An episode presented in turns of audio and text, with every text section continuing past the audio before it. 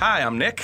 And I'm Rob. We're a writing team from New Jersey with a passion for film. An aggressive, all consuming passion. Well, whenever we see a news article we find like insane, uh, immediately it's. How can we make a movie out of this? Every episode, we read a crazy article from different sources and tumble down our own rabbit hole. Discussing cast, crew, and plot. And then we hash out a pitch for a feature film. So, join us as we BS about movies and ask the important question What do you got? What do you got? What do you got? What do you got? Well, ladies and gentlemen, thank you for joining us. This is episode 22 of What Do You Got? Uh, Rob and I are actually recording separately today as cases continue to spike, and I now have my new setup with my new microphone. Figured I'd test it out, so we are recording from separate rooms. Hopefully, nothing goes wrong. Well, recording from separate buildings Sep- separate- across the state of New Se- Jersey. yeah, se- separate separate counties as well. Um, but yeah, so uh, hope you guys enjoy this one. This is a Thanksgiving special episode, and uh, probably going to be a shorter one. The article that we have for you today is not uh, the most in depth. We had a lot of trouble finding a Thanksgiving themed article. I would say. Uh, you know, as I went around searching for for Thanksgiving, like I usually type in when we're looking for articles, I'll just be like, you know, maybe this would be a cool idea, and I'll type in like blank Yeah, stories or blank weird stories, blank funny stories, blank cool stories, whatever. And it's worked out well a couple times. Uh, although more often than not, we just randomly find stuff. yeah. But as I'm typing in Thanksgiving stories, I keep getting these weird, like chicken soup for the soul, uplifting, uh, like Christian stories of Thanksgiving, and like you know people reconnecting with their dad over turkey. And I'm like, I don't care. It's yeah, it's good for a movie. it's a lot of it's a lot of personal things which actually made me think uh, that in the near future i would like to maybe delve into the possibility of doing an episode pitched around uh, like a personal story we've gone through or something you know like if something crazy has happened to us or whatnot. Uh, but I, Interesting. I digress. That's you know that's neither here nor there. Um, yeah so I, I basically searched around uh, kind of just googling like crazy true thanksgiving stories and a lot of it was just like thanksgiving facts like the first thanksgiving was three days and then everyone was raped and murdered and Everyone ate deer and maize. turkeys were not actually uh, you know served during the first thanksgiving it was like all right this there's no movie around that um Mm. and granted in today's article i don't know how much a movie we have around this as well but i came up with I, I went somewhere. I did. I did as well. I came up with something uh, simple and fun. Uh, so, without further ado, uh, today's article is brought to you by SmithsonianMag.com, uh, and it's the it's not as much a true wacky story or anything, just as it is a kind of like how something came to be. Uh, so the title of the article is how two six uh, I'm sorry, how 260 tons of Thanksgiving leftovers gave birth to an industry. I just said birth like with an F. Welcome to birth. After Earth. Um, so- that was a movie that was made. it, it it exists in direct defiance of God's will. uh, so basically, this is a it's a pretty short article. Uh, we're not going to have to go too much in depth because it's there's not much there. Um, but basically, what it's saying is that in 1953, the company uh, Swanson uh, grossly overestimated the amount of turkeys that would be needed for Americans on Thanksgiving by about 260 tons of frozen turkey leftovers uh, due to a miscalculation. Uh, so what they decided to do was come up with the first uh, TV dinner. As TVs were starting to be more, uh, I don't know if I'd say readily available, but definitely, you know, they're coming into play in, in households. And, you know, we get the 1955 joke and Back to the Future saying that no one has two TVs. Um, they talk a little bit about how basically what they did was they took aluminum trays or tinfoil and just kind of packaged these frozen meals and told everyone like this is a frozen TV dinner and you don't have to cook it and all you do is just you know heat it up in the oven since microwaves weren't in, existence until I think the 1960s. Um, and they started off in 1954 as the first full year of production. They sold about 10 million of these TV dinners. They started at about 98 cents, which uh, adjusted for inflation came out today to about $9.75, which is still dirt cheap. Um, the the quote Oh, uh, by the way, Nick, I just Yeah. ran some quick uh, some quick mathematics. So, uh, 260 tons is 500,000 uh, 520,000 pounds. Uh, given that nowadays uh, the average turkey weighs about 30 pounds uh, before cooking and, and cleaning Yeah. and everything, um, they overestimated the number of turkeys that people would need by 17,000. 17,000 turkeys. that's a that's a good amount of turkeys. Um, good good good math, Rob. Well done. Thank you for that. I appreciate that. Um, I don't know how much the average turkey weighed in the 50s. I feel like everything was less fat. Yeah, I was gonna say. All funny enough, like everything was made with way more fat back then. But uh, the original marketing campaign for TV dinners, uh, I'm gonna quote this from the article. Uh, if you will allow me, Tray Chic, a typical magazine ad showed a stylish woman wearing a smart green suit. A pert feathered hat and black gloves taking a TV dinner out of a grocery bag. In the background sits her smiling husband in a tan suit and bow tie, comfortably reading his newspaper. The copy line for this bit of Ozzy and Harriet Heaven reads, quote, I'm late, but dinner won't be. Uh, so basically that's that's the whole premise of the article. Uh, the company miscalculated the amount of turkeys they needed, and thus the TV dinner industry was born. Obviously, they're no longer called TV dinners, which the article does speak about a little bit. Uh, once microwaves are invented and such, you know, they stopped doing the aluminum trays and just started offering the dinners as frozen dinners. So, you know, your Hungry Man's, your hell, even your DiGiorno's and things like that. Um, so they all kind of play a part there.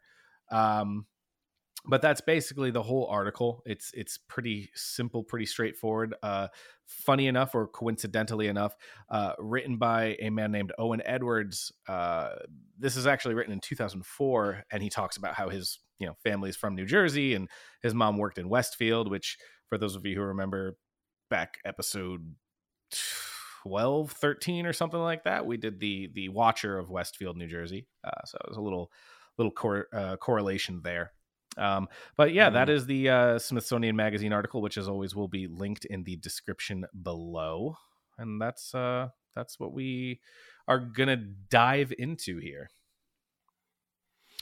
It's certainly uh, an interesting concept to to start with. I think probably just because you and I are fans, the first thought that went through our heads is something akin to Mad Men, just because Yep. like it takes the marketing genius to come up with might as well repackage all this goddamn turkey. absolutely But uh, on that note, Nick, what do you got? All right. So I decided to forego the aspect of them kind of creating the you know the company kind of creating the frozen tv dinner and i, I based it solely in the 1950s uh, uh, focusing on a housewife um, the premise of my film is very simple.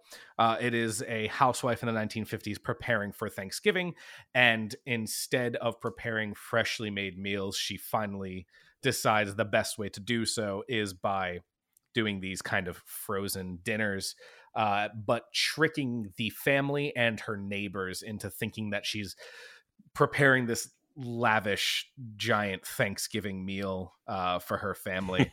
Um so that's that's basically the premise that i come up that that i've come up with. Um it's her tricking her family and her neighbors into thinking it's like you know this this big thanksgiving dinner but she's preparing these frozen meals to look much more appetizing than they most likely are. Um my director of choice is bennett miller uh, who has directed um, foxcatcher moneyball and capote.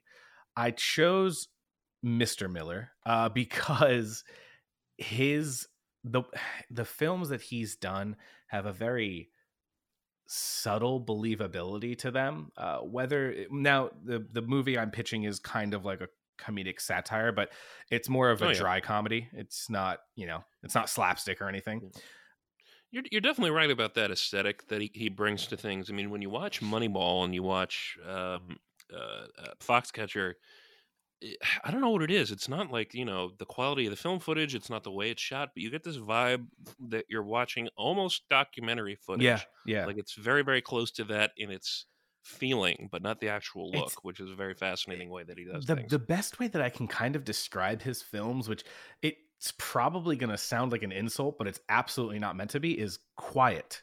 I feel like his films are very his films are very quiet. You know?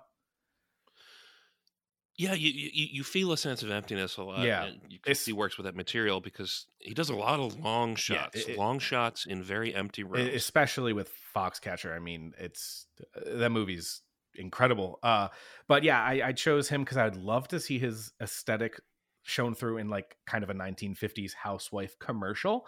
Uh, I, I I kind of have this sort of like Truman Show commercial aspect feeling to it. You know, Laura Linney holding up the uh, what is it like a like a apple slicer or something and looking directly into the know, camera. it's like it's like a three in one. yeah, yeah, yeah, one of those one of those kitchen utensils. Uh, Just gonna, like stab him with a potato peeler. um, but that's kind of the the premise I have, where it's like it's just flat out becoming kind of this 1950s commercial. Um, so I chose a cast of four. I have my housewife, my husband, and then I have two neighbors. Uh, so my housewife, who's the main character of the film, uh, would be one of my absolute faves, Emma Stone. Um, hey, she looks great in that time period uh especially in um the the help uh i think right, which- right. I always forget she was in that. yeah which I, I think is a little bit earlier i think it's the 30s or 40s but still uh that sort of era i think she looks great in for the husband i actually chose jonathan groff i wanted someone again a little bit Oh. quieter a little bit more subtle um and when he's not on stage playing king george he is spitting everywhere. he's incredibly subtle in his performance in Mindhunter, which is actually where I first was introduced to him. Um, I had no idea he was a Broadway actor. I watched Mindhunter and I was like, this guy's fantastic. Um, which I'm actually happy with. I kind of got that television aspect of his career prior to knowing about his his very very uh excellent and performative Broadway past, uh, whether you're talking about Frozen or uh, it was a Spring Awakening he got a start in, I think. I, I think that was his first show. I believe like, so, yeah. Broadway stage, at least. Yeah. Um, so I chose him for my uh, husband. Uh, and then for my two neighbors, I have one of my other absolute favorite. Well, you know what? They're all kind of absolute favorites. Uh, I've got Alexandra Daddario um, because she also looks really good in the 1950s kind of chic style um, with the pinup hair and, you know, like a sunflower blouse or something. And for my second neighbor, uh, I chose Cynthia Erivo. Um, I want my two neighbors, uh, Alexandra Daddario and Cynthia Erivo, to kind of be very much the town gossip. You know, they're kind of like they're kind of like looking through Emma Stone's like kitchen window like from from a distance trying to like see what's going on in there. So they're kind of like the nosy neighbors that are trying to figure out what's happening and Emma Stone's trying to play it all secretive because she's trying to create this dinner and trick everyone into thinking it's like oh my god it's this beautiful meal and maybe like the year prior she had a lot of issues on Thanksgiving or like the turkey came out burnt or something like that uh the incident. the incident. Honey we don't want to relive the incident now do we? Um we said we would not bring up the incident in front of the children. you're right dear. I'm sorry. Um that that's basically my my premise and my cast and director. I came up with a couple titles. I was trying to keep it in like a 1950s aesthetic. Obviously i've said that a ton of times already. Uh, but i came up with four different titles. The titles i've come up with are what's for dinner just be thankful kiss the cook and don't be late for dinner. I was trying to kind of play off of the guess who's coming to dinner aspect. well, don't be late for dinner immediately makes me think of I don't know why, but that fake Thanksgiving horror movie trailer that they made for Grindhouse, Oh yeah, I think I remember which one you're talking about. like the Pilgrim Killer. yeah, yeah. Although that does have like a Don't good be late for dinner. that would be a really good horror connotation. Like that definitely sounds like a sexploitation film of the 70s or something. Oh yeah, it, it's it's astounding to think that it took Eli Roth like giggling in his ro- room alone. Like they never made a Thanksgiving horror movie. now I just get to make the best parts in thirty seconds. but yeah, that's my uh that's my premise and uh it's pretty subtle, pretty simple.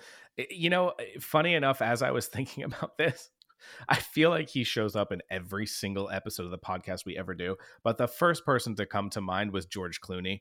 Uh, just because of his work in like Suburbicon or things like that, or Good Night and Good Luck, even. Um, that like you know 1950s aesthetic just i was like no I, you know what i gotta stay away from clooney i feel like we use clooney almost every single time Mm. we He's he's also starting to age out of you know fifties dad. yeah yeah yeah oh i'm sorry i meant i meant for the director not the uh not the, Oh, they're the not director. the- yeah, yeah. not the actor yeah no for for the Yeah, director he always casts himself anyway. yeah right um which you know what i'm fine with i, I think he's fantastic but yeah I, I chose bennett miller because i wanted someone a little bit different a little bit uh, more nuanced i would say um so Mhm. that would happen to be what i got uh so rob Aha. what do you got Uh, so uh, I'll I'll start with uh, with uh, cast and crew and title. Um, uh, mine is just called "Give Thanks." nice Uh, the director I chose was Richard Linklater. okay Uh, with a cast, uh, it's it's just a family uh, of three. Um, I chose Liev Schreiber, Hmm. uh, Linda Cardellini, and someone new to play their their son. Um, so I'm not really super up to date on like child actors. At yeah moment, like, i mean the only one i know is like jacob tremblay that's about it Yeah, he's starting to get out of that uh, that age. The Stranger Thing kids are all, all growing up alarmingly fast. Yeah. Um, but when I was reading this article, again, like I said before we started, uh, the, the the first thing that came into my head was was Mad Men because I'm like, this really is a twist of marketing genius. To you know, we're not going to throw this turkey away. It's not going to keep. What we do? Well, we're always trying to make things easier for the housewife with you know you know new kinds of stoves and dishwashers and laundry machines and stuff. But i i thought it was too easy and also absolutely i could not stretch that into a film. a, a film. Yeah, Like, yeah, that- that, that would be my mad men spec script and unfortunately they're not hiring anymore.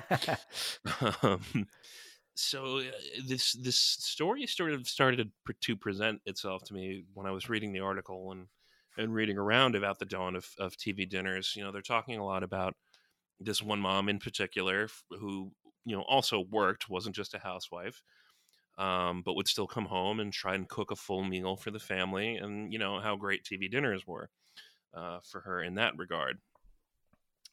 But uh, when I read that, like the first thing that came into my head was, um, "That's not free time. Okay That's just time where she doesn't have to do that particular chore." right Uh, I guarantee you, she did not just have that time to herself then. yeah And I, this family drama started unfolding in my head, um, of uh, a father who's a salesman. Maybe even in the same industry as this guy. I, they said his name in the article. I can't remember what it was. Who came up with the frozen dinners? oh yeah idea. um jerry I think it something Jerry. Yeah. Um, who's just like the, the king of advertising. um, and I, you know, a dad uh, and, a, and a mom and a son, and it's it's sort of at a surface level of that picturesque 1950s family, but that never really existed. It was all kind of a show. Yeah, uh, his name Like, was Jerry have- Jerry Thomas, by the way, Swanson's salesman. Jerry Thomas. Yeah, Yeah. Like that never existed. People have very rose tinted goggles about the 50s. absolutely. Well, Yeah, white people do. yeah. Uh, uh, just yeah. Oh, oh boy, that Eisenhower. it's kind yeah, right. It's kind of interesting because they go into like the Mad Men ideals, like, oh man, that that was a time. I was like, you, you watch Mad Men? You kind of you really know what's going on there? yeah, he's gonna die. He's gonna die by the? 80s. you don't get to live this way. yeah, Um, and so what what started unfolding in my head was that surface level, like you know, green greener than green lawn and, and white picket fence. Dad is a salesman. Mom has just recently got a job because that's a thing now. Son. um, and then I like things that explore kind of the cracks in suburbia. So I don't think the marriage is in a good shape.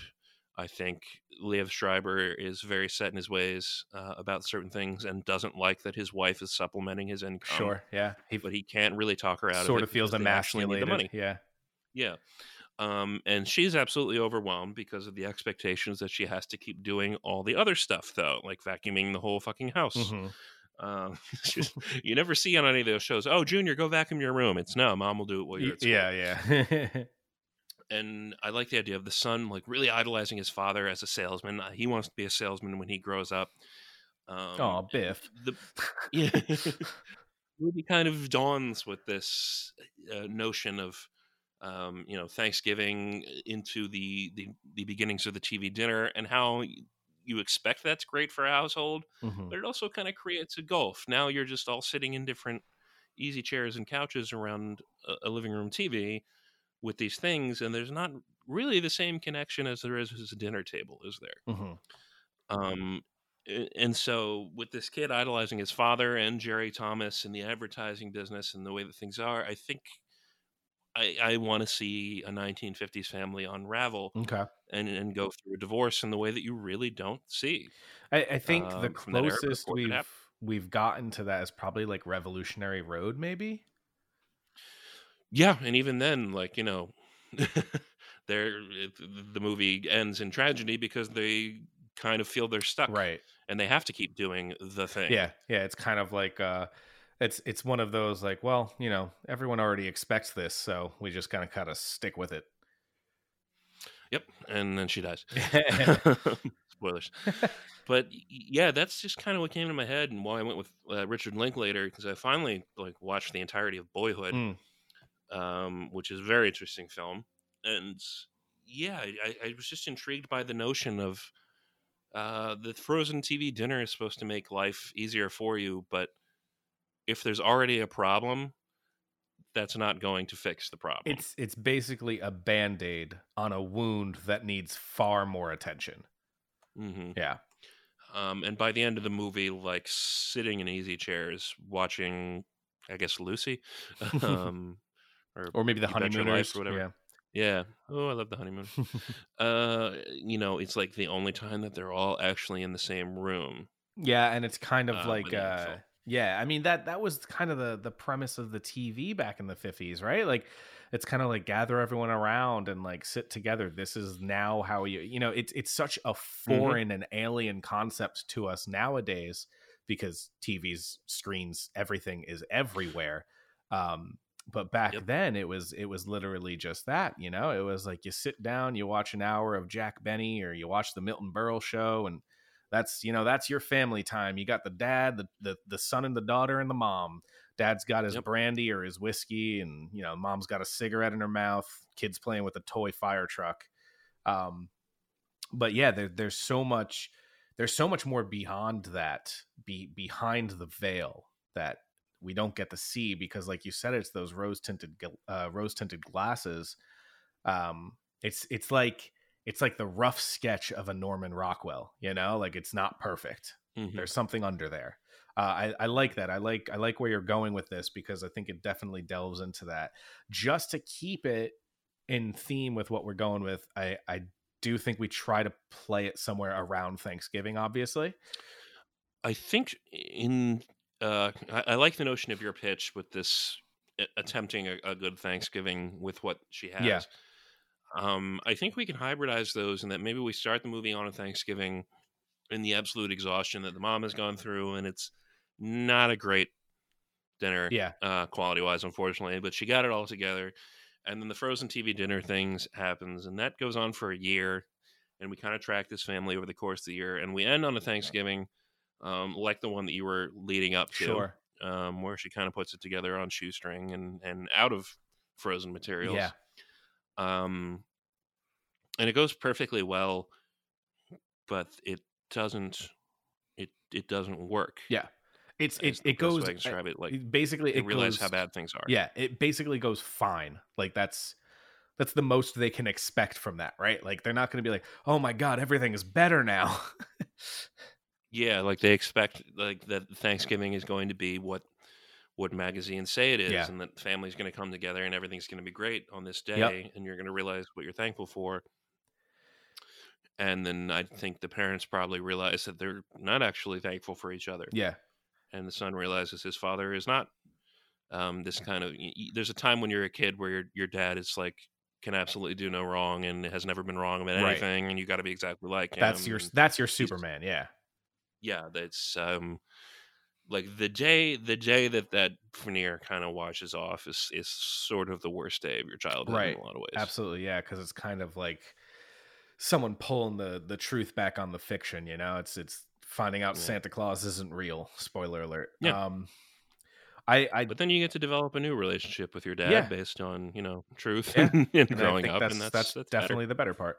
Um, I like I like this idea. I like where we're going with this because I do I do think we have something here in terms of I I really like the idea of starting at one Thanksgiving and the movie ends at a year later. Um, so how do we play with this? How do we go from the first Thanksgiving is what? Is it a total disaster? Are we looking at it's like it's okay? Uh, I mean, I guess probably the the the wife has has very recently started work, and Yeah. it, it does yeah it doesn't turn out well just because she has not had the time. Um, you know, she has Thanksgiving Day off, so she's been up all morning Sure. cooking. Um, and there's I think uh, you know what that's where really where we need to start beginning the friction, but not like openly or quite as hostily as it's going to be by the end of the film. With that expectation that she's also going to clean, Mm-hmm. um, and that's kind of the first little crack in the glass that we see, Yeah. Okay. and things kind of get progressively worse over the course of the year from there. Okay. Yeah. Um, so let's let's pinpoint who we're using. Um, I absolutely love Linda Cardellini. Do we want to go Emma Stone? Do we want younger, or do we want something a little someone a little bit more mature? Who, who is who is the husband in your scenario? Jonathan Groff. Jonathan Groff. Okay, so he, you know, the the age pairing there with Emma Stone is better. Yeah. The age pairing with Liev and, and Linda Cardellini is closer on that end. They're probably what nearing their fifties, right? Liev might be. Yeah, she's in her mid forties. I think Liev is in his early Yeah. fifties. Okay. Um, so I guess I guess you know what it comes down to is we kind of we got to figure out how old the kid is. Sure. Sure. I mean, I'm Um, thinking and it- nuclear family. I'm thinking son and daughter. Um, Oh yeah, just because that that when I think of the 50s, I think of husband, wife, uh, older brother, younger daughter. You know, which that's what they sold to. I, I was gonna yeah. say. Yeah, that, and then that's what it was in Mad Men as well, uh, where they used like four different Right, four yeah. different boys to play Bobby. I think. Yeah, there's a reason I always, I only ever remember Sally. yeah, yeah, because that's Sabrina. Um, Sabrina. um, I think yeah, because I was kind of gunning for the. I think the difference also is that in yours, the the wife is the is sort of more the point of view Yes. character, and mine the son is. yeah, yeah. Um, so I think that's a question we should probably answer first. I think it's tough to do the son if we don't know who we're casting because a kid that age has to carry the film, you know? Um, hmm I think focusing on the mom would probably be easier. Uh, Oh, and it's early fifties, right? Like, yeah, it's 53, 54. Okay, so if this is your your fifties family of like you know coming coming back from war, Yeah. dad and, and high school sweetheart, then Emma Stone and Jonathan Groff are about the right age. Then. Okay. Yeah, I think I think you're right. I think timeline wise, they probably make the most sense. Um Yeah. did you I'm sorry, did you cast anyone else? Um, no, I just had the three. Okay. But you didn't come up with a, a kid for the son, right? No, again, the only thing that pops into my mind is Jacob Tremblay, and Yeah. And I think we can't we can't just keep pointing at him as Yeah. yeah, that kid. and and and you know what he's fantastic he's phenomenal but yeah i'm i'm gonna Mhm. actually do a quick search of uh you know Me too. uh current i guess current child actors right let's see what what young kids we have because again it's it's gonna come up with most kids from stranger things um oh, one hundred percent. uh you know millie bobby brown and sophia lillis are gonna start to age out very soon Oh yeah. almost Google, don't think we're weird for typing this. in. yeah please Hmm, show me your best children. um, because if we were in like the mid two thousands or something, I would I would go Mhm. straight to AnnaSophia Robb, uh, because she's one of my go tos back then. I would say as a the child actress. What'd you say? Whatever happened to her? Whatever happened to her? She was in um the show with Patricia Arquette and uh, Joey King about Gypsy Rose Blanchard. Oh right. Yeah, I can't remember the name of it, but she played the neighbor and she was very, very good in it. Oh, how about that kid uh, from A Quiet Place? The the the middle son, what was it? The yeah, the one with the curly hair. I don't remember his name. Let's see how old he is. Because I'm thinking we should probably do like eight to twelve for age, right? Hmm. Uh, that would be Noah Jupe, who's born in 2005. So he's, you know, he's 15 or so now. But that could Nice. work. I mean, I'm. We're probably. It's going to take us a while to find children. That's a gross sentence. Um, it's going to take. It's going to take us a while to find child actors who kind of fit the mold without knowing exactly what we're looking for. Sounds like that bit that Belushi does in the Blues, but like, your women, how much for your women? Sell them to me. Um. The So wife, the daughter. so we focus on Emma Stone. We focus on Jonathan Groff. Do we do we bring in my idea of kind of the neighbors? Whether maybe it's just one, but like kind of have that one nosy neighbor. I think yes, because we can use them as a stick to kind of continually reinforce the expectation. Yeah, I um, and then we can keep dipping back into like during like I, you know like dinner parties or having people Sure. over or like there's barbecue in the back like we have to you know and just fucking swallow it and be what you're supposed to be Yeah. kind of thing but of course that creates a lot more pressure as soon as there's no one else in the house yeah, absolutely. Um, I yeah, no, I think that's a that's a great point. They're kind of like I I don't know if I would say catalyst, but they're a part of that uh you know magnifying issue. Mm. My my high school uh, theater teacher uh, said one. I forget what play we were reading, but he he, and it, it's always stuck in my head. He said this character exists solely as a cattle prod. That was a very great turn of phrase. a cattle prod. I like that. That's great. Yeah, Missy Cliff. Um, so, do we cast someone new, or do we use Alexandra Daddario or Cynthia Erivo?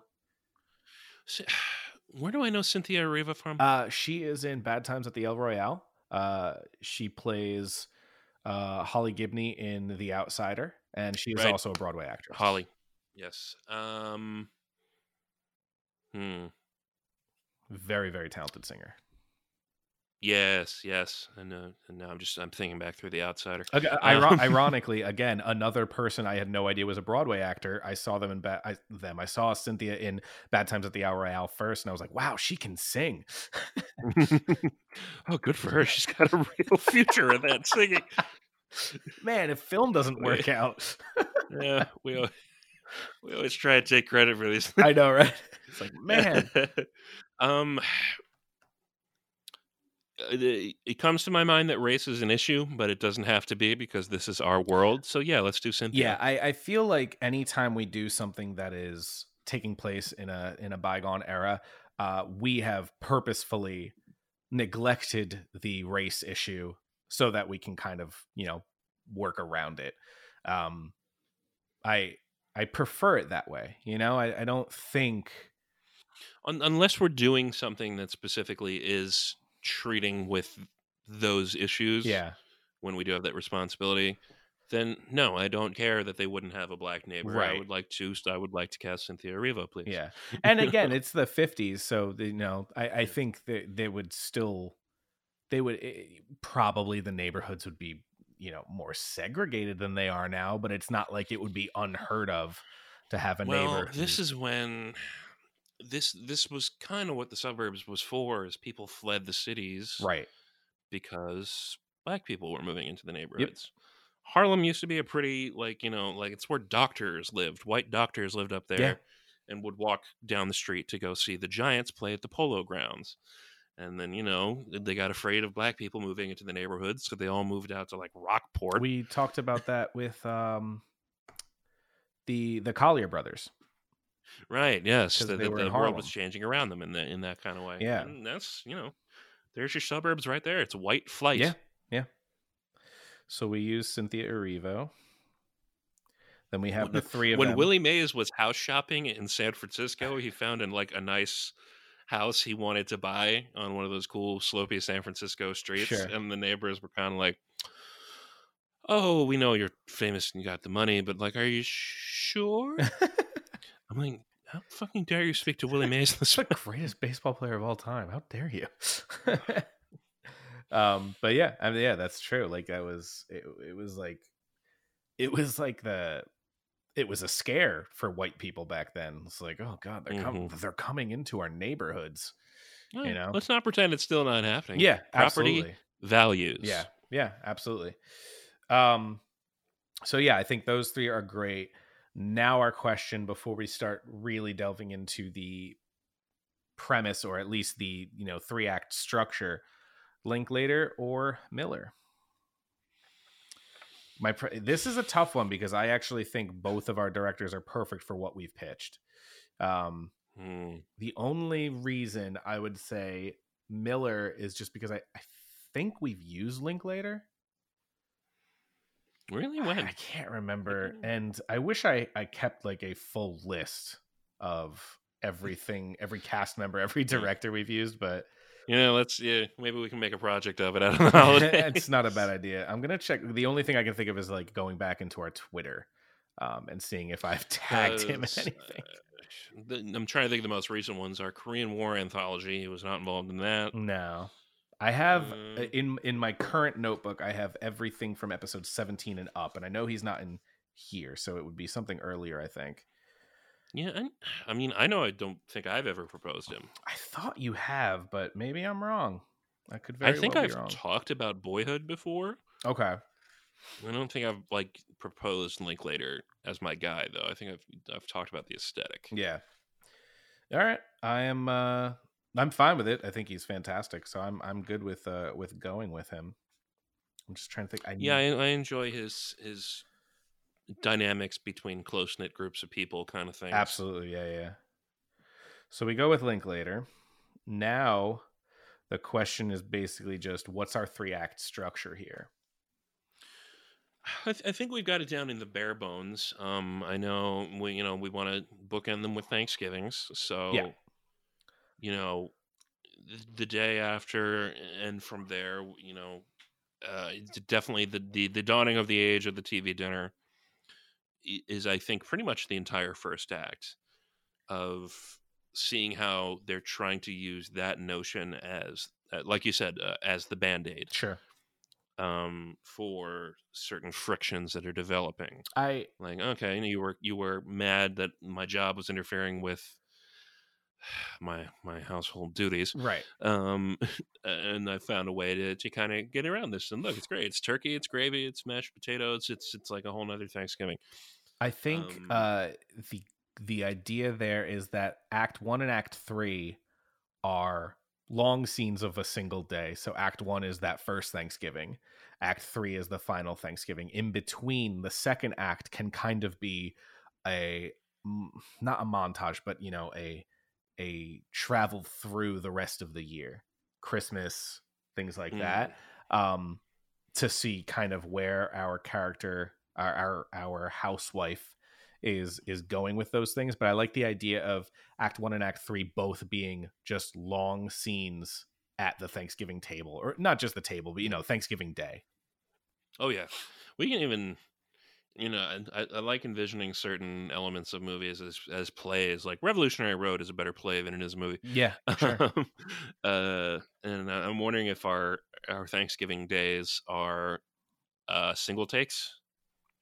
uh oh okay yeah i could see that absolutely or uh, single fakes, as I like to call yeah them. yeah uh, def- definitely In the the 1920 uh, the 1917 yes style. yeah um yeah no i like that I, I think that's a great idea to do it as a single take but we just do it for act one and act three and then act two 100%. yeah and act two can kind that's interesting i don't know if that's been done i mean you know there are movies that do like a long shot for a scene Oh yeah, but like 1917 is supposed to be one f- follow long shot besides the the blackout um because what we like could really do with that is uh, with the caliber of actors we have too is have something small happen, but he kind of plants a seed, um, like a comment or you know something like that, and we can kind of follow that actor as they carry that around for the for a bit of that day and Mhm. it just kind of grows into a resentment that then comes back 5 minutes later in something else. You mean Like, the housewife? Yeah, yeah, you can you can kind of watch how the seed of something is planted with this one take style and follow the actor and kind of just uh, with visual cues and the look on their face, Yeah. they're getting gradually more and more annoyed like, you know, you can't stop thinking about that thing he just fucking said. Sure. Yeah, yeah. That that kind of little like aside he made while you were cleaning the Mhm. house and and doing the dishes and cooking the meals and this you know the son sitting in the living room on the carpet in front of the TV playing and she's just kind of she's trying to like you know bite her tongue around uh the issue at hand and just kind of get past it so that they can continue on with their beautiful Thanksgiving dinner. Mm-hmm. I like that. And so s- yeah, and it, it winds up being that last Thanksgiving that we show. It just winds up being noticeably quieter than the first Thanksgiving and quieter than the TV dinners we've seen them doing. it's yeah it's kind of like this this this built up tension that it's I- would say it's kind of like a guitar a guitar string you know and as the film goes on it keeps getting tighter and tighter and tighter to the point where it doesn't sound right anymore and it's kind of it's close to snapping you know hmm I, I have a I have a last shot in my head. Like I always kind of envision the way that a film cuts to black. Um, of you know we've now gotten through the preparations on the last Thanksgiving day. Um, and we assemble in that kind of Norman Rockwell fashion Sure. around the Thanksgiving table, and the tension is absolutely built to the like what we would think it would be the climax, and that there would be declining action from here. And the dad goes to start carving the turkey, and just visibly gets very tired and puts the knife down and just kind of sits, and him and the wife just look at each other, mm-hmm. And then the movie ends. I like that. I like. I mean, I'm I'm always a fan of the kind of cut to black soprano style, um, but I like just that. and then just cut back to the wide shot and just like everything seems deflated. and yeah, just that or and uh, or it can kind of be like a very slow zoom out of the kitchen table. You know, husband on one side, wife on the far end, other end of the table. Uh, Mhm. son or son or daughter, son and daughter, whichever we choose, uh, in the center, and it's kind of there's got to be like one final line where you know even if it's just the husband just saying like everything looks great and then we kind of slowly zoom back and maybe out the door or just just fade away or cut to black uh because that, that final Everything. line looks great. yeah exactly that fine yeah oh that's a damn um that sounds great because that sounds great uh because yeah that it's exactly that right it looks great it it that doesn't mean it's going to taste the way it looks you know Nope. and i think that's a it's that famous shot from the beginning of David Lynch's um, Blue Velvet Mm. of the the beautiful suburban house, Mhm. uh, and he goes right into the lawn and shows all the horrible vermin and bugs that live under there. Yeah, yeah. No, no, that's perfect. Uh yeah, that's exactly it, right? Like that's the whole premise of the film is everything looks great. You know, it, it all looks good from the Yep. outside. If you look in through the window, if you're if you're Cynthia Erivo's character and you're looking in through the window, you're like, man, they've they've got it all figured out. They've got the the beautiful house and the beautiful dinner. But They have kept up appearances, but at what cost? yeah. Um Happy Thanksgiving, everyone. We just destroyed a family for your entertainment. yeah, I think we have, and I think that's great. Um, what was your title again? Uh, mine was just give thanks. Give thanks. So that's similar to the one I came up with, was just just be thankful, which is more of kind of like an assertive title. It it feels very Rodney Dangerfield. I don't know why. um, I'm torn between. I those liked another one you had. Um, Don't be late for dinner, or what's for dinner? No. yeah, I think I liked that one. What's for dinner? Mhm. I think that would work. T- that would work as well, um, because it's kind of that's also kind of reading between the lines a little bit. I would say. Um, Mhm. I'm good with what's for dinner. I think. Baby, it's what's for dinner.